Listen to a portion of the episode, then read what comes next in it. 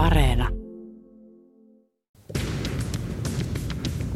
Politiikka Radio. Miten Naton organisaatio toimii, millä tavalla Suomen kannattaisi punnita hakeako NATOon vai ei? Vähentäisikö vai lisäisikö NATO-jäsenyys Suomen ulkopoliittista liikkumavaraa? Tänään puhumme NATOsta. Tämä on Politiikka Radio ja minä olen Linda Pelkonen. Politiikka Radio. Tervetuloa Politiikka Radioon ulkoministeriön poliittisen osaston osastopäällikkö Piritta Asunmaa. Kiitos paljon.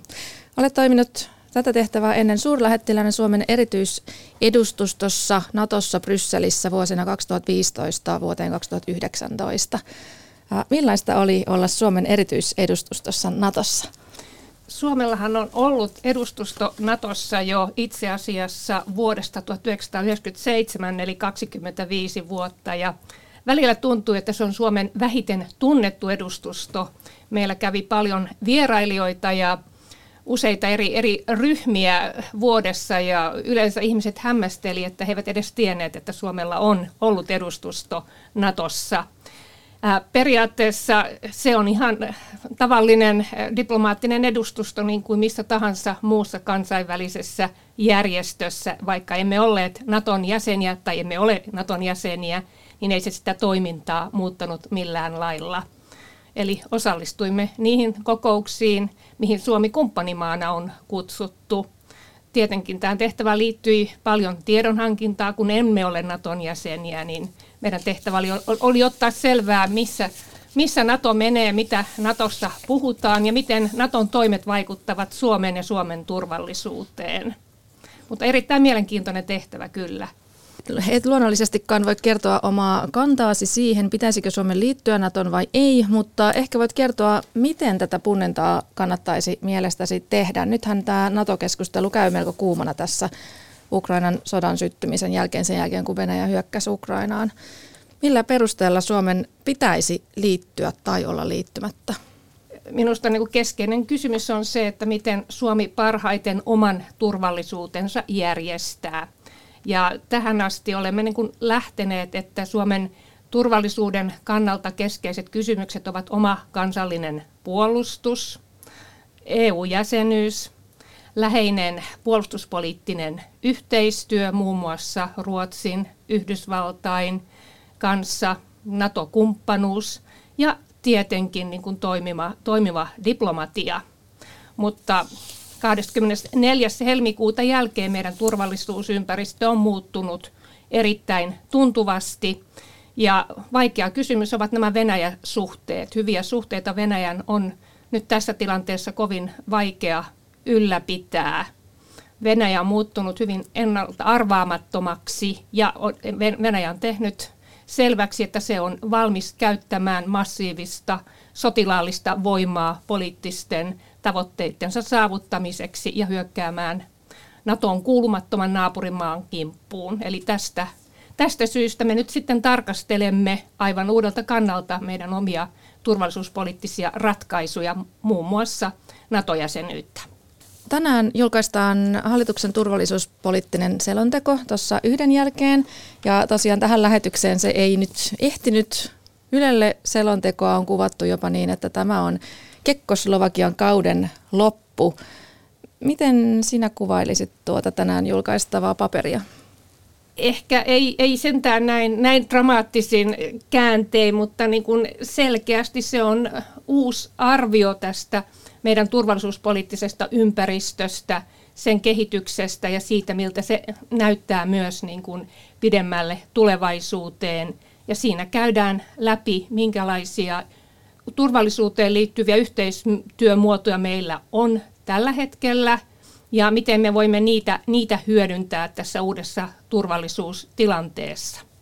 Timo Soini, entinen ulkoministeri, oli jo eilen Ylen A-studiossa ja, ja hän totesi, että jos olisin ministeri, selonteossa olisi kanta. Hän vertasi tätä kouluaineeseen tätä paperia. Tota, mitä ajattelet tämmöisestä kommentoinnista?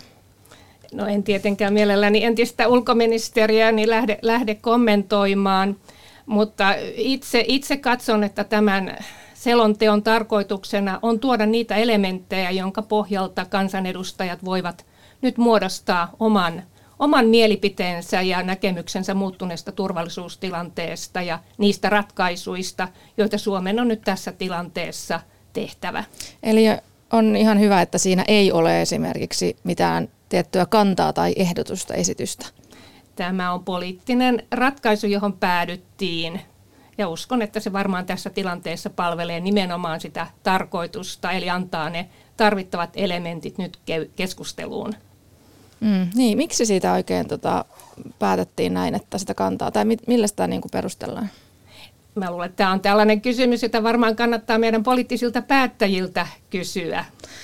Timo Soini totesi, että päättäjän pitää pystyä päättämään. Siinä hän niin kuin perusteli sitä, että, että tässä selonteossa pitäisi olla kanta jo etukäteen.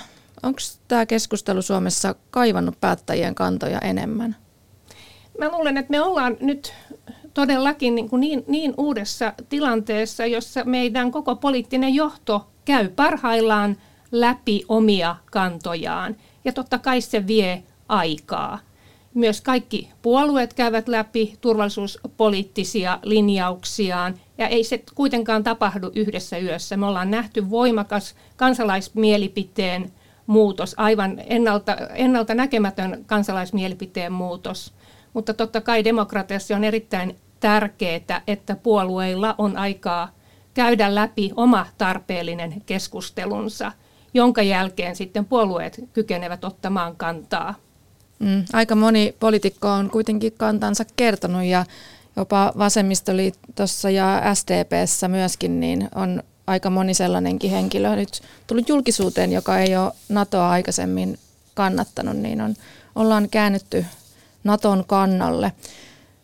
Ja pääministeri kertoi, että hän kertoo kantansa ennen tuossa toukokuun alussa olevaa kokousta, STP-valtuuston kokousta, niin ehkä silloin tiedämme sitten, tai ko, mitä tämä nyt tarkoittaa ennen, ennen sitä kokousta, sehän voi olla, koska vaan ennen sitä.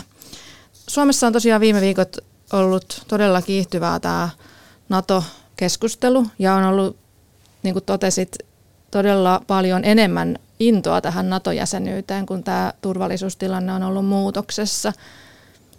Käydään vähän läpi sitä, että minkälainen, minkälainen järjestö tässä nyt oikein on kyseessä. Miten Piritta Asumaa kuvailisit sitä, että miten suuri voima Natolla on, millaisesta sotilasorganisaatiosta oikein on kyse? No, mä lähtisin liikkeelle siitä, että NATOhan ei ole sotilasorganisaatio, vaan NATO on poliittis-sotilaallinen kansainvälinen järjestö. NATO on järjestö, jota siviilit johtavat, joten tämä on hiukan har- harhaanjohtava, jos puhumme sotilasorganisaatiosta. No miksi niin paljon kuulee sitä, että välillä NATOsta puhutaan puolustusliittona ja välillä sotilasliittona? Minusta NATO on selkeästi puolustusliitto. Se on perustettu nimenomaan puolustamaan jäsenmaitaan. Sen keskeisin olemus on tuo artikla 5, eli tämä yhteisen puolustuksen artikla. Ja, ja nimenomaan NATO on puolustusliitto, ja korostan sitä, että se on siviilien johtama järjestö. Eli Naton ylin päättävä elin on Naton neuvosto, joka kokoontuu eri tasoilla, valtion päämiestasolla, ministeritasolla ja viikoittain suurlähettilästasolla. Eli ne ovat nimenomaan siviilit, jotka tekevät nämä päätökset Naton toiminnasta. Ja Naton päätöksenteko perustuu yksimielisyyteen. Eli Natossa ei tehdä päätöksiä, joita yksikään jäsenmaa ei voisi hyväksyä. Tota, niin, yksikään jäsenmaa voisi hyväksyä. Tota, hypätään heti puhumaan sit tästä Naton tärkeästä viidestä artiklasta. Artikla viidestä Voisimmeko olla varmoja, että apua siis tulisi, jos sitä tarvitsisimme, jos olisimme osa NATOa? Siis tarvitaanko silloin, jos tämä viides artikla haluttaisiin aktivoida, niin tarvittaisiinko siinäkin tapauksessa kaikkien 30 jäsenmaan hyväksyntä? Kyllä, kyllä näin on, eikä ole mitään syytä epäillä, etteikö tästä päästäisi yksimielisyyteen, kun ky- kyseessä olisi hyökkäys jotain Naton jäsenmaata vastaan. Artikla 5 on Naton historian aikana aktivoitu ainoastaan kerran vuonna 2001, kun Yhdysvaltoihin kohdistui tämä massiivinen terrori-isku. Ja silloin NATO-maat, eivät Yhdysvaltain päätöksestä, vaan itse muut NATO-maat halusivat aktivoida tämän artiklan. Eli se on ainoa kerta, kun tämä artikla on otettu käyttöön. Hmm. Mitä tuosta voimme päätellä tai oppia tuosta yhdestä kerrasta siitä, että miten tämä toimii? Minusta se niin kuin selkeästi osoittaa, että niin kuin NATO-mailla on, on vahva tahto auttaa muita NATO-maita siinä tilanteessa, kun niihin kohdistuu hyökkäys. Mm. Ulkopoliittisen instituutin johtaja Mika Aaltola on todennut Ylelle, että tämä ei kuitenkaan välttämättä tarkoittaisi sitä, että kaikilla voimalla tullaan kaikkien avuksi. Miten, miten me sitten tiedetään, että jos me oltaisiin osa NATOa, että millä voimalla tultaisi esimerkiksi meidän avuksi silloin, jos, jos tänne tulisi jonkunlaista hyökkäystä? Ää, ensinnäkin lähtökohta on se, että jokainen maa puolustaa ensisijaisesti itse itseään. Niin myös Suomi NATO-jäsenenäkin vastaisi itse ensisijassa vastuun omasta puolustuksestaan. Mutta mikäli Suomi tarvitsisi apua, sitä olisi myös tulossa.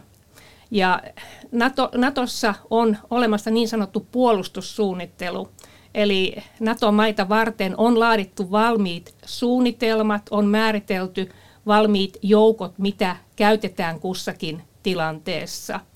Eli ei lähdettäisi liikkeelle ad hoc tilanteesta, vaan tiedettäisiin selkeästi, mitä joukkoja käytettäisiin missäkin tilanteessa.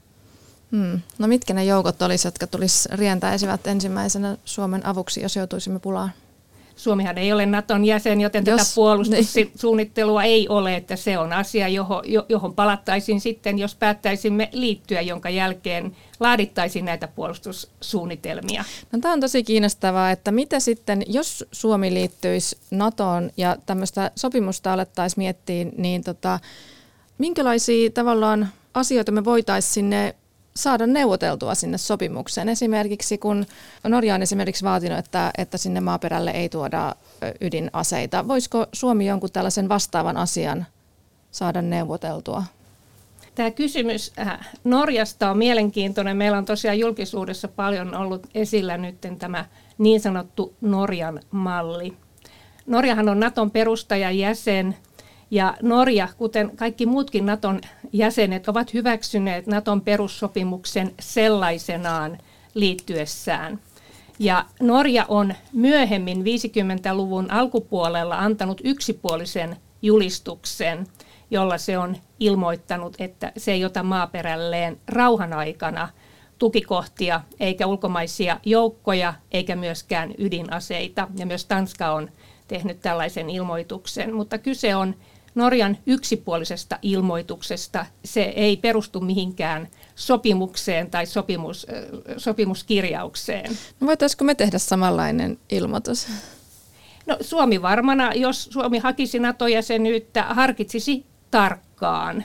Haluaako Suomi ulkomaisia joukkoja maaperälleen, mutta sitten on hyvä myös pitää mielessä, että NATO ei myöskään olisi näitä joukkoja välttämättä pysyvästi lähettämässä – vuoden 1997 jälkeen liittyneisiin maihin ei ole, ei ole lähetetty joukkoja. Tästä sovittiin silloin, että nämä, nämä maat halutaan, halutaan pitää, pitää vakaina, eikä haluttu turhaan ärsyttää Venäjää. Joten ei näihin itäisiin jäsenmaihin sijoitettu joukkoja tai komentorakenteita – ja vasta vuoden 2014 Krimin ja Itä-Ukrainan tapahtumien jälkeen joihinkin Naton itäisiin maihin sijoitettiin niin pieniä, pieniä joukko-osastoja. Tota, niin. Minkälainen se sopimus sitten, tai sopiminen NATO-jäsenyydestä, miten se oikein tapahtuu, että voidaanko siinä tapauksessa, jos nyt NATOon haluttaisiin liittyä, niin kertoa jotain ehtoja, että sillä ehdolla haluamme liittyä NATOon vai, vai pitäisikö meidän sitten ottaa, ottaa se, mitä saadaan? Miten se tavallaan se sopiminen siinä oikein tapahtuu? Millainen prosessi se on? NATO-jäsenyyden sopiminen lä- lähtee liikkeelle siitä, että mahdollinen hakijamaa ilmoittaa NATOlle, että on kiinnostunut jäsenyydestä. jonka jälkeen sitten Naton jäsenmaat käyvät keskustelun ja päättävät, haluavatko aloittaa jäsenneuvottelut tämän kyseisen maan kanssa. Sitten käydään neuvottelut. Ne ovat meille kerrottu mukaan aika lyhyt prosessi, maksimissaan muutama viikko, jonka jälkeen sitten, kun NATO on hyväksynyt tämän sopimuksen ja myös tämä hakijamaa on hyväksynyt tämän neuvottelutuloksen, käynnistyy ratifiointiprosessi. Eli kaikki Naton 30 jäsenmaata joutuvat ratifioimaan omissa kansallisissa parlamenteissaan tämän liittymissopimuksen, jonka jälkeen ne tallennetaan Washingtoniin, koska Yhdysvallat on, on, on se, joka, joka ylläpitää, ylläpitää tätä Naton, Naton sopimusten, sopimuksia. Ja viimeksi sitten tämä hakijamaa, mahdollisesti Suomi, sitten ratifioisi omien prosessiensa mukaisesti, eli Suomessa eduskunta sitten äänestäisi, että vastaako, vastaako tämä neuvottelutulos sitä, mitä halusimme, jonka jälkeen Suomi tallentaisi oman liittymissopimuksensa Yhdysvaltoihin. Ja tästä oli hyvin tämä prosessi kuvattua, mutta ennen kuin edes haemme, niin tämä Suomen tai päätös siitä, että haemmeko vai emme, niin miten se prosessi sitten menee tosiaan. Nythän on tänään tulossa tämä selonteko ja sitten sitä käsitellään. Ja nyt sitten hallituspuolueetkin yksi kerrallaan vähän niin kuin keskusta juuri ainakin ilmoitti oman NATO-kantansa ja ehkä SDPn NATO-kanta varmasti saadaan aika pian myöskin. Pääministeri on kertonut, että oman kantansa kertoo tuossa ihan muutamien viikkojen sisällä. Tässä on oikeastaan julkisuudessa esitetty erilaisia teitä, miten Suomi voisi päättää tästä mahdollisesta Naton hakemisesta. Minkälaista reittiä Piritta Asunmaa pidät todennäköisimpänä? Minun ymmärrykseni on, on, on se, että tämä edellyttäisi eh, tasavallan presidentin ja valtioneuvoston päätöstä, josta annettaisiin tiedonanto tai selonteko eduskunnalle – joka, joka vastaisi sitten tähän tiedonantoon tai selontekoon omalla kirjelmällään. Ja sen jälkeen tämä jäsenyyshakemus lähetettäisiin NATOon, jonka jälkeen käytäisiin tämä prosessi, jonka äsken, äsken kuvasin. Ja sen prosessin päätteeksi sitten, kun kaikki muut NATO-maat ovat ratifioineet olisi sitten Suomen eduskunnan vuoro päättää. Eli silloin tulisi se äänestys mm. vasta sen jälkeen. Kyllä, tämä Joo. on minun, minun ymmärrykseni. Tota, äh, onko mahdollista, että, että nyt sitten joku näistä NATO-maista torppaisi Suomen mahdollisuuden äh, liittyä NATOon, esimerkiksi Unkari tai Turkki? Voisiko he yhtäkkiä sanoa, että no eipä me halutakaan Suomea NATOon? En, en, en usko, että näin on. Ja siis tässähän on itse asiassa julkisuudessa ollut jo paljonkin esillä Suomen mahdollista NATO-jäsenyyttä tukevia lausuntoja eri, eri NATO-mailta. Ja me ulkoministeriössä olemme antaneet meidän edustustoille NATO-maissa toimeksiannon käydä keskusteluita tästä muuttuneesta turvallisuustilanteesta, Suomen, Suomen tiedonantoprosessista ja siihen liittyen myös niin kuin meidän mahdollisesta NATO-jäsenyydestä. Ja nyt me sitten näitä tuloksia analysoimme, mutta minulla ei ole mitään syytä olettaa, että kukaan, mikään maa asettuisi vastustamaan Suomen NATO-jäsenyyttä Politiikka Radio. Tänään keskustelemme Natosta ja täällä haastattelussa ulkoministeriön poliittisen osaston osastopäällikkö Piritta Asunmaa, joka on toiminut myös suurlähettiläänä Suomen erityisedustustossa Natossa Brysselissä vuosina 2015 vuoteen 2019 saakka. Ja minä olen Linda Pelkonen. Natosta on paljon, siis semmoista oikein, sä vois sanoa, että hypetystä ollut siihen, että, että nyt NATOon pitäisi päästä. Paljon siitä puhutaan somessa ja, ja niin kuin tuntuu, että yksi toisensa jälkeen ihmisistä kääntyy Naton kannalle. Tuntuu, että aika vähän puhuttu kuitenkin siitä, että mitkä on ne konkreettiset negatiiviset puolet Natossa. Mitä, mitä velvollisuuksia tai haittoja NATO-jäsenyydestä voisi olla Suomelle? Mä luulen, että ehkä se suuri syy, minkä, minkä vuoksi tähän asti Suomessa on, on suhtauduttu aika kriittisesti NATO-jäsenyyteen, liittyy nimenomaan meidän Venäjä-suhteisiin. Meillä on se 1300 kilometriä yhteistä, yhteistä rajaa ja haluttiin tai, tai, tai ei, niin Venäjä pysyy meidän rajanaapurina ja Suomi tarvitsee jatkossakin toimivat, toimivat suhteet Venäjään. Ja me tiedetään, että Venäjä suhtautuu kielteisesti Naton laajentumiseen ja Venäjä on tehnyt myös aika tiettäväksi, että se suhtautuisi kriittisesti Suomen ja Ruotsin NATO-jäsenyyteen. Joten varmana niin kuin yksi todellinen huoli on, on se, että mitä tämä tarkoittaisi Suomen ja Venäjän suhteille.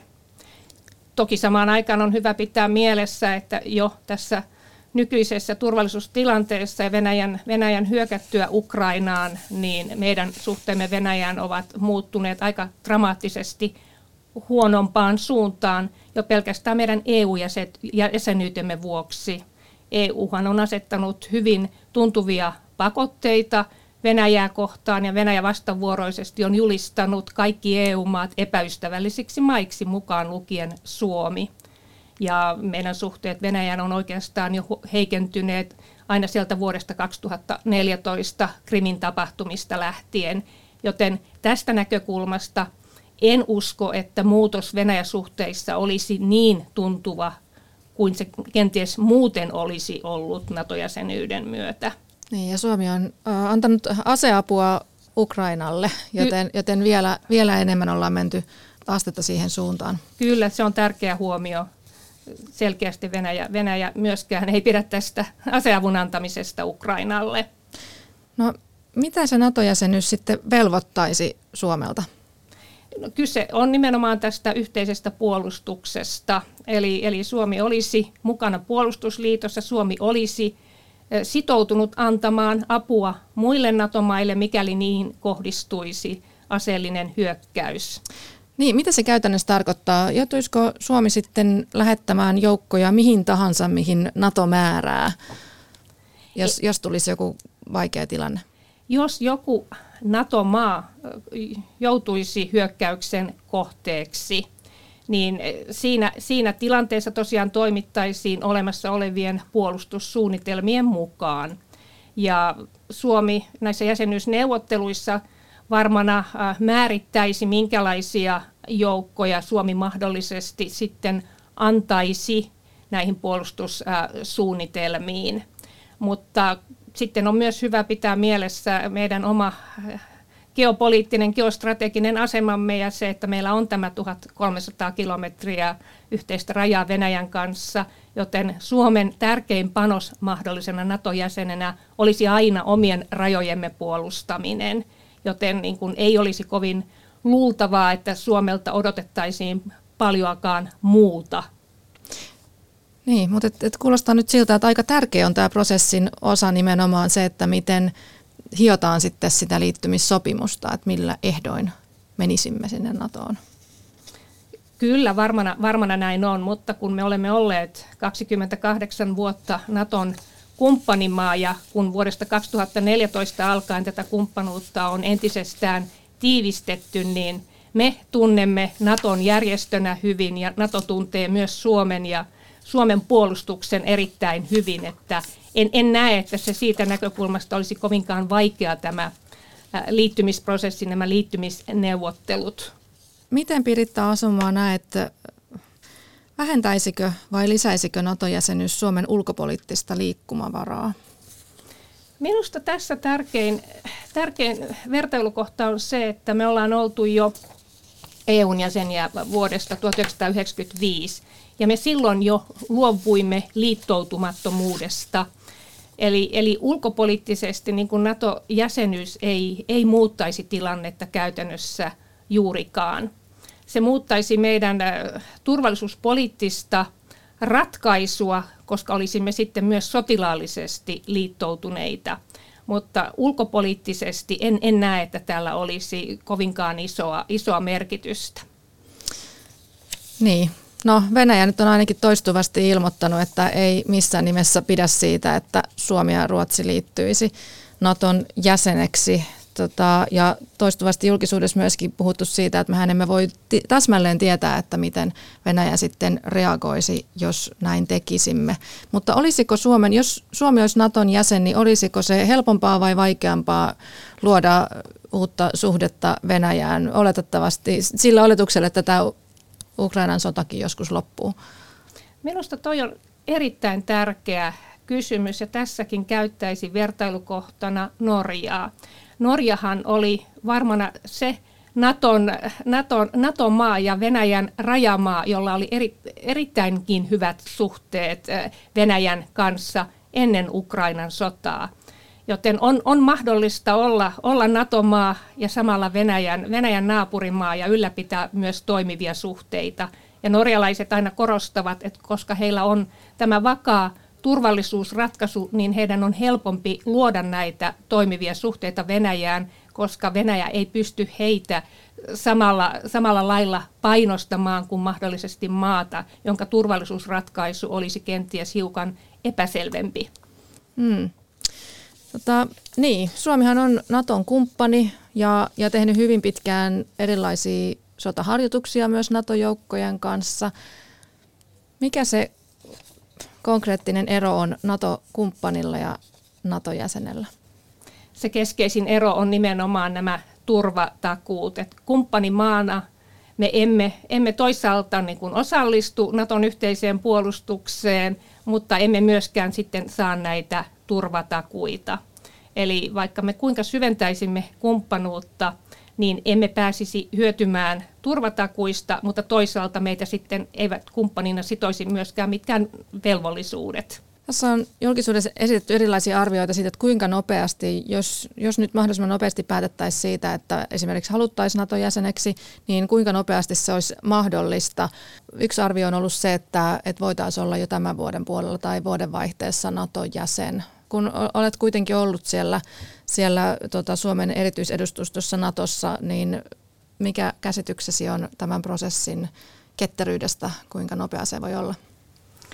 No, normaalioloissahan äh, tämmöinen NATO-jäseneksi tule, tuleminen on, on nopeimmillaan vienyt noin vuoden, ja tämä vuosi taisi olla nimenomaan Montenegron tapauksessa. Mutta me ollaan nyt tietenkin poikkeusoloissa – ja, ja olisi, olisi tärkeää, että niin kuin NATO-maat voisivat hyvin nopeastikin käsitellä tämän jäsenyyshakemuksen ja sen ratifioida. Mutta kun me puhumme 30 maasta, me puhumme 30 parlamentista, joka jokainen omia, omia menettelytapojaan noudattaa, joten sitä on, on kovin vaikea ennustaa, mutta julkisuudessa on puhuttu neljästä kuukaudesta vuoteen. Ehkä vuosi voisi olla tämmöinen realistinen arvio. Elämme erittäin jänniä viikkoja tämän suhteen, että mitä tulee tapahtumaan. Kiitos oikein paljon tästä äärimmäisen mielenkiintoisesta keskustelusta ulkoministeriön poliittisen osaston osastopäällikkö Piritta Asumaa. Kiitos. Politiikka Radio.